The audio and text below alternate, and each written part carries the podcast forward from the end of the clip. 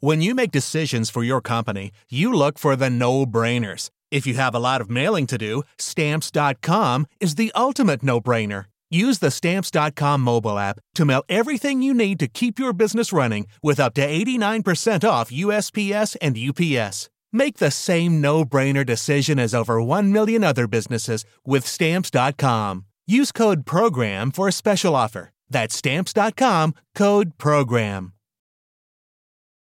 When Laura Kaplan was 24 years old, she found out about an underground network of women. They had a very simple code name Jane. This was 1971, about two years before the Supreme Court decided Roe v. Wade. Laura was living in Chicago where abortion was illegal, as it was in much of the U.S. She first heard about Jane from her friend Alice. Alice had seen an ad in an underground newspaper that said, Pregnant? Don't want to be? Call Jane. So Alice called the number. Jane was helping women get abortions, women like Alice. And afterwards, Alice told Laura about it.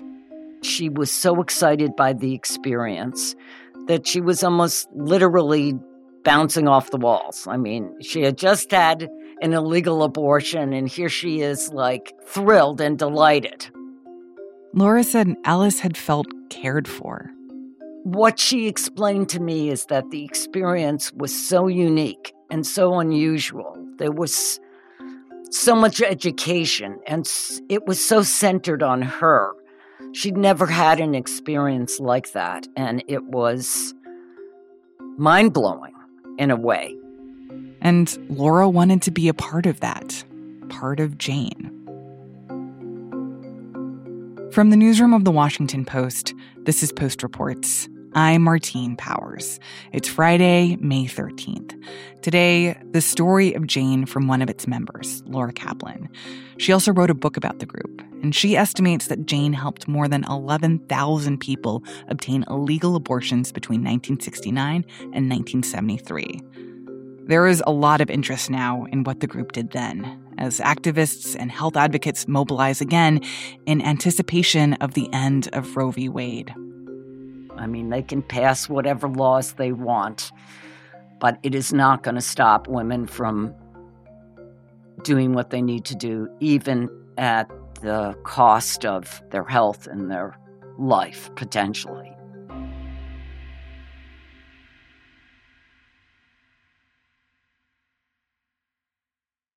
So before Roe, what were the options if a woman was pregnant and she didn't know what to do? Like, what were the choices that she had and what were the hurdles or dangers that she faced? Well, if she was rich, she could go to another country if you had money. If you had mm. no hmm. money, you were SOL, as they say. So there were, you know, I'm sure your friends, your neighbors, had ideas of people they could refer you to. How competent those people were was a crapshoot. Hmm. And um, it was very common that women would be sexually exploited. You know, you're already pregnant, so what's the difference? Um, sometimes uh, these practitioners feigned an abortion that they didn't perform. Oh, wow. And certainly there were many, many cases of people who didn't know what they were doing, and women wound up dying yeah. and in, severely injured. At Cook County Hospital, the large public hospital in Chicago, at that time there was a ward just devoted to women with complications from illegal abortions. And if you talk to doctors from that period, they will tell you that ward was almost always full. Oh my gosh. Yeah. And Illinois also in Chicago made the habit of a, a, woman came in with complications from an illegal abortion, the police were called. So it oh, was wow. a very, very difficult, dangerous, life threatening situation for women, but it didn't stop women. And that's what I don't think people get right now. I mean, they can pass whatever laws they want but it is not going to stop women from doing what they need to do, even at the cost of their health and their life potentially. In response to these kinds of hardships, the women of Jane came together in the late 1960s. The way we started was not unique. How we evolved was unique. Um, and we started, like a lot of other women's liberation groups around the country, deciding we wanted to do something to help women navigate the illegal abortion world. And so we organized to sort of suss out the providers around and find the competent ones, uh, the ones who weren't going to exploit women sexually, physically, uh, who did competent abortions, prepare women for those experiences through counseling, and help raise money because illegal abortions were very expensive. You know, I often say to people the average illegal abortion was about $500, and you could rent a decent apartment in Chicago for about $150. Oh, wow. Just to give you a sense of how expensive they were. Like four or five months of rent. yeah, groups all over the country were doing this, and that's how we started. Now, the person who organized the group, Heather Booth, she had started this all, starting with one, then two, then it sort of mushroomed. Uh, more requests for help finding an abortion. So she got the original list together of uh, the doctors who were uh, competent and trustworthy. Um, at some point, in late 68 she said to herself this is really getting too this is too big a deal this is too much for me i have to organize a group so tell me more about the women who were involved in jane. Like who who were they and and what what were they like? What what kinds of you know were they were they working women? Were they not working women? Like tell me a little bit about them as a as a whole. Well the youngest of us was 19 and the oldest were in their 40s. Most of us were in our 20s.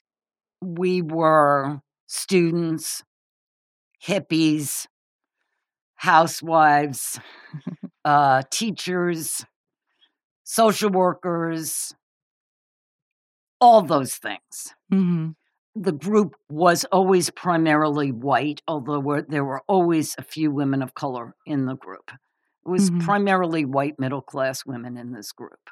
Hmm. Um, some of us were very politically active, some were not so politically active, but all of us were drawn to doing something concrete to alleviate the suffering in women's lives.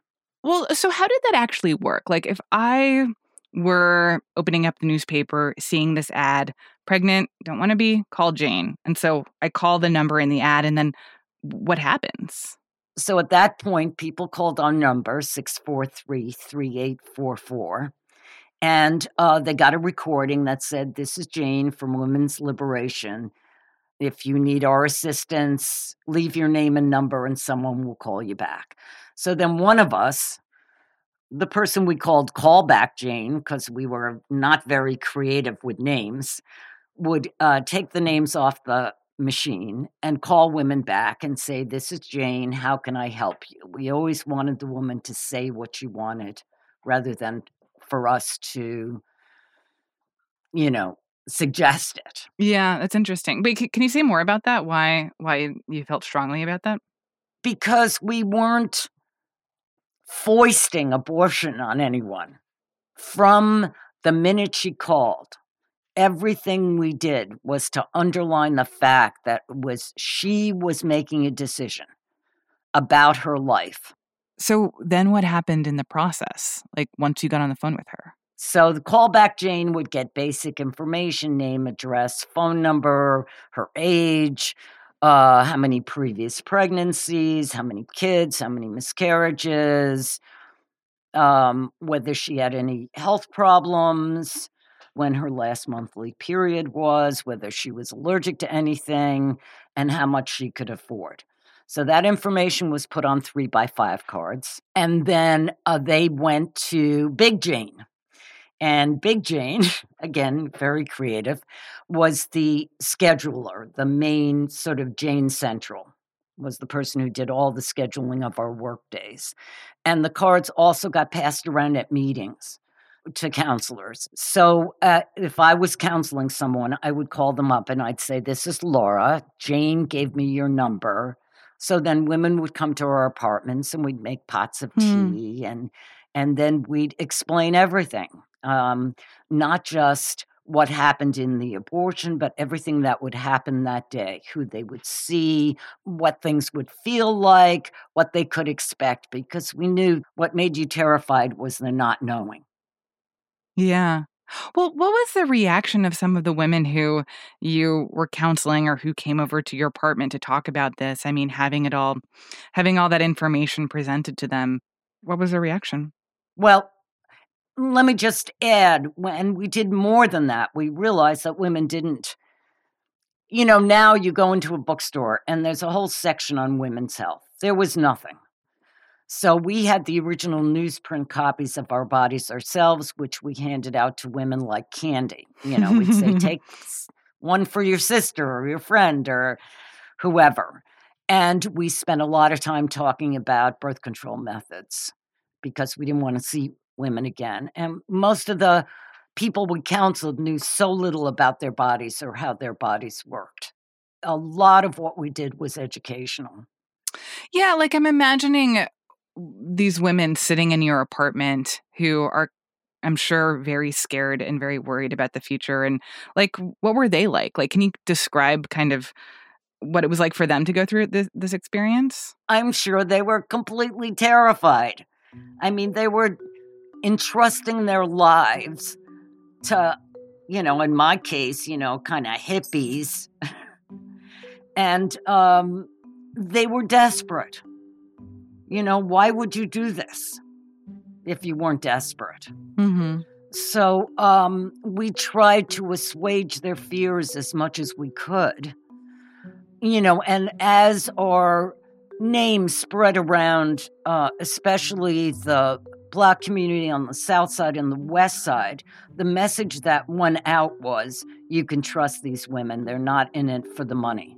Hmm. But still, you know, we were above board about the fact that we weren't doctors. Mhm. And we would say to women, we're not doing this to you, but with you. We're, we, we're kind of partners in crime. So we rely on you to protect us, and we'll do our best to take care of you as well. But I'm sure they were all terrified. You know, I, I imagine it. You know, you're going to some strange part of the city, you're meeting with somebody who doesn't look like you, who has a different background than you. And then you're trusting that you're going to come out of this alive. And, you know, when I interviewed people for the book, I remember one counselor actually saying to me after she counseled somebody and went through the whole thing and the birth control and everything that would happen. And then the woman turned to her and said, Will I be alive afterwards? Mhm. So, you know, because that's what we knew about illegal abortions was Yeah. that you died from them. Yeah. So, you know, there's no minimizing the terror and the desperation, the hand in hand desperation and terror that women felt. And I also imagine it must have been somewhat scary for you all. I mean, aiding someone in getting an abortion that was illegal, I'm sure put you all at legal risk as well. Like, how are you navigating those risks? Were you worried about going to jail? Well, we were committing multiple felonies every day we worked, and we were aware of that. You know, you don't forget the risk you're taking, but it can't be right in front of you all the time because then you can't move forward. In the context of the times, there were a lot of people breaking laws for justice. Hmm. And that certainly started with the civil rights movement, breaking Jim Crow laws for equality and justice. And so, you know, that sort of carried us through, but we were all worried. The other side of it, as I said to you, we were primarily white middle class women. There was a lot of denial. You know, we weren't going to get busted. We were doing a service for the community. How could they? Yeah, that no one is ultimately going to actually throw these middle class white women in jail. Yeah, we had privilege. But a lot of it was just plain denial because every time the group was confronted with reality, people left the group.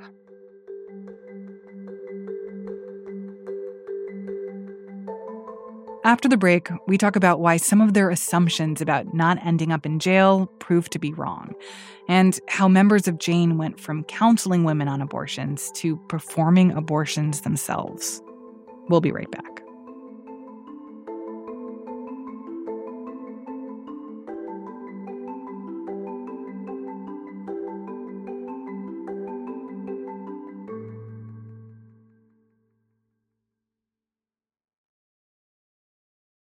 When you make decisions for your company, you look for the no brainers. And if you have a lot of mailing to do, stamps.com is the ultimate no brainer. It streamlines your processes to make your business more efficient, which makes you less busy. Mail checks, invoices, legal documents, and everything you need to keep your business running with stamps.com.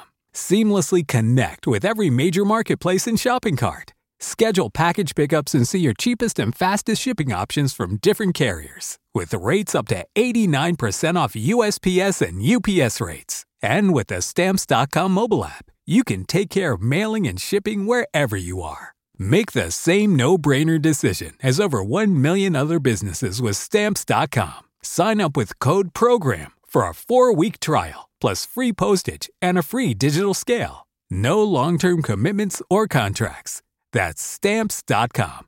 Code program. As Jane evolved, the group set up makeshift abortion clinics in people's apartments. Often, women brought their kids with them because they didn't have childcare.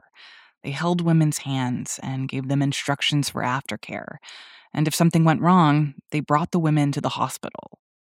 In the early days, they'd worked with a few different doctors around the city. Eventually, they started working regularly with a man named Mike, and a trust started to develop between Mike and Jody, one of the group's founders. Jody had convinced Mike to let us sit in during the abortions, or at least a few of us that he knew and trusted.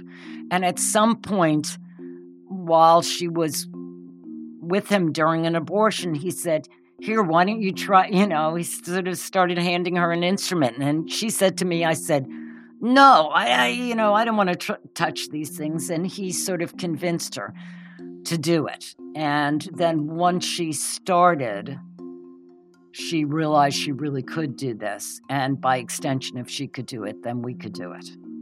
Mike was very charming, but more importantly, he was extremely competent. You know, women, uh, like 10 days after their abortions, went for post abortion checkups, and we had nothing but rave feedback from GYNs that they were all in great shape. But eventually, Jody found out that Mike wasn't actually a doctor. Then the rest of the group found out too. So it was revealed at a meeting, and people went nuts. You know, there were people in the group who were crying, who said, We're just like all the back alley abortions, we have to fold. Hmm. And um, actually, one woman at the meeting said, Well, if he can do it, and he's not a doctor, then we could do it too, and we can charge a whole lot less. But there were people who left the group, and that was it for them. They were out. Well, they weren't going to do it anymore.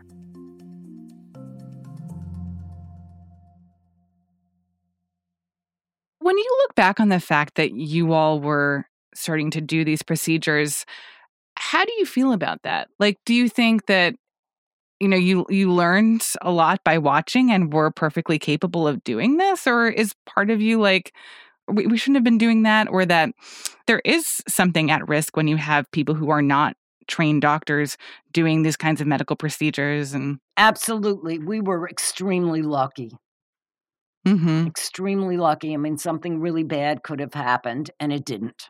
Mm-hmm. Um, anytime you put an instrument inside the uterus, there are possible problems. You know, we knew what we knew, but that's all we knew. Yeah. You know, certainly it was risky, but what we were young, we were in our 20s mostly.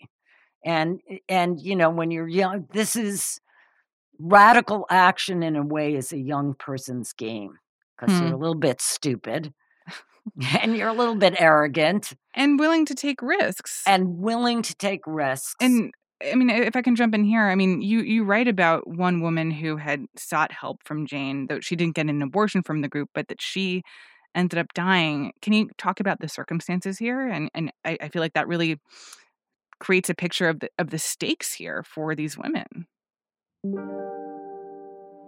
Yeah, she came to us so severely infected that she was told there was nothing we could do and she had to go to Hmm. a hospital right away, and she didn't. Oh, she wow. waited. And so by the time she went, it was really too late. And it was horrific. It was just, just horrible, horrible, senseless, needless death of a young woman. I mean, I, I don't know what more I can say about it. It terrified us. Yeah, did it make anyone change their minds about what you all were doing? bet. You know, when I said when you got confronted by reality, this is one of the times where people left the group and said, I'm out of here, even though Mm-hmm. it wasn't our fault. And that's the thing.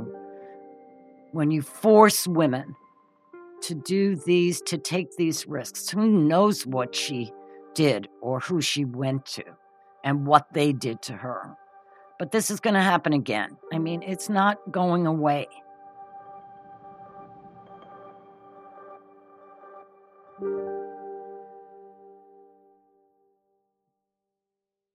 Even though some members of Jane were in denial about the possibility of jail time, eventually some of them did get arrested. in May of 72, there was a raid on a place we were working. And it happened to be occasionally we rented an apartment. We used our apartments and our friends' apartments. Um, but in this case, this was a place we had rented on in South Shore in Chicago. And we got busted by the homicide squad. Hmm. The women who got busted spent a night in jail. Mm-hmm. One got out early because she was a nursing mother. The rest spent a night at jail and then they got bailed out the next day. And um, their lawyer told them that there was a case in the Supreme Court and it looked like it was going to go their way. And if it did, this whole thing could go away. And that's what happened. In January, Roe v. Wade was decided. And I don't remember how much later the case was thrown out of court. Now, Illinois could have charged everybody with practicing medicine without a license, but they didn't do that. So we lucked out.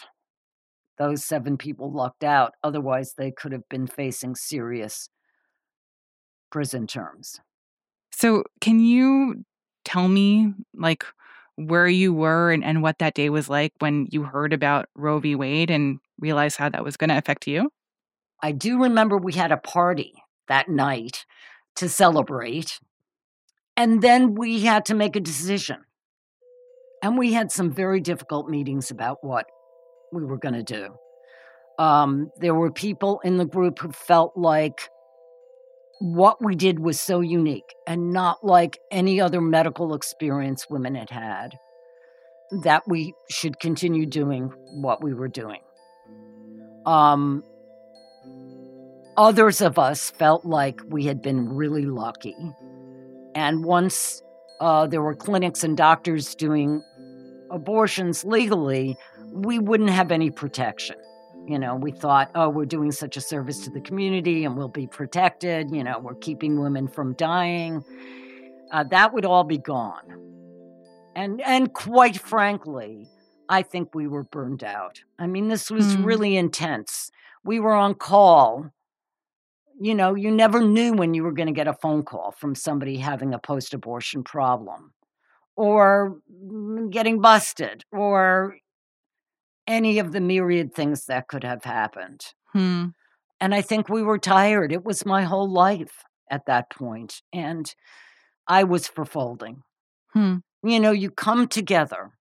And when I say you, I mean anyone who takes on a, a task to right a wrong, to provide justice, and to take care of the least among us. Um, you know, when that task is no longer needed, it's time to move on and do something else.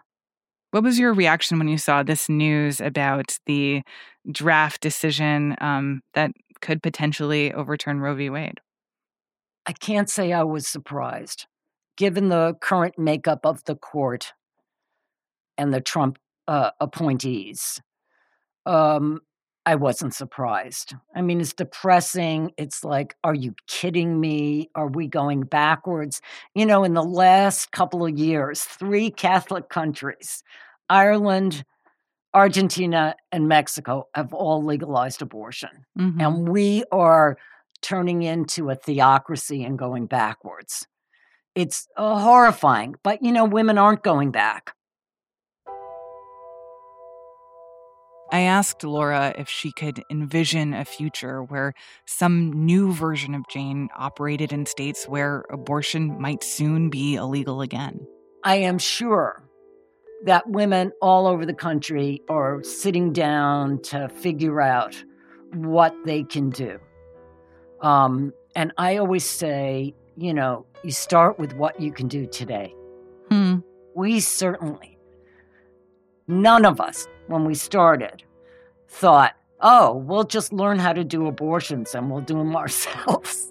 you know, that was like, whoa, you must be out of your mind. As long as you keep the needs for justice and love and caring for people in your heart, you don't know where that first step of what you can do today, right here, right now, will lead you.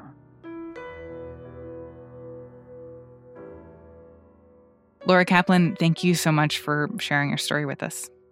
Thank you for speaking with me. It's I would like to say it's been a pleasure, but given the circumstances, I don't think that's quite the right word. Laura Kaplan is the author of The Story of Jane, the legendary underground feminist abortion service.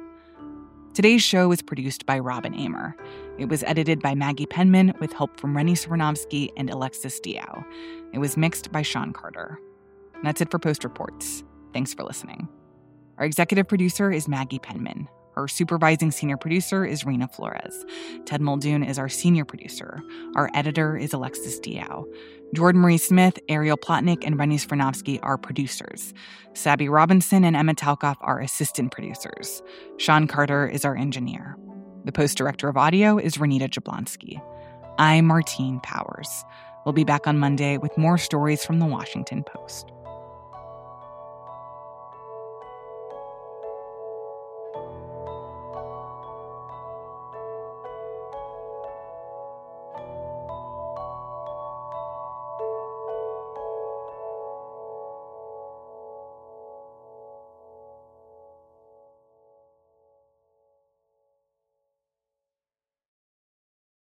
When you make decisions for your company, you look for the no brainers. And if you have a lot of mailing to do, stamps.com is the ultimate no brainer. It streamlines your processes to make your business more efficient, which makes you less busy. Mail checks, invoices, legal documents, and everything you need to keep your business running with stamps.com. Seamlessly connect with every major marketplace and shopping cart Schedule package pickups and see your cheapest and fastest shipping options from different carriers with rates up to 89% off USPS and UPS rates. And with the Stamps.com mobile app, you can take care of mailing and shipping wherever you are. Make the same no brainer decision as over 1 million other businesses with Stamps.com. Sign up with Code PROGRAM for a four week trial, plus free postage and a free digital scale. No long term commitments or contracts. That's stamps.com. Code program.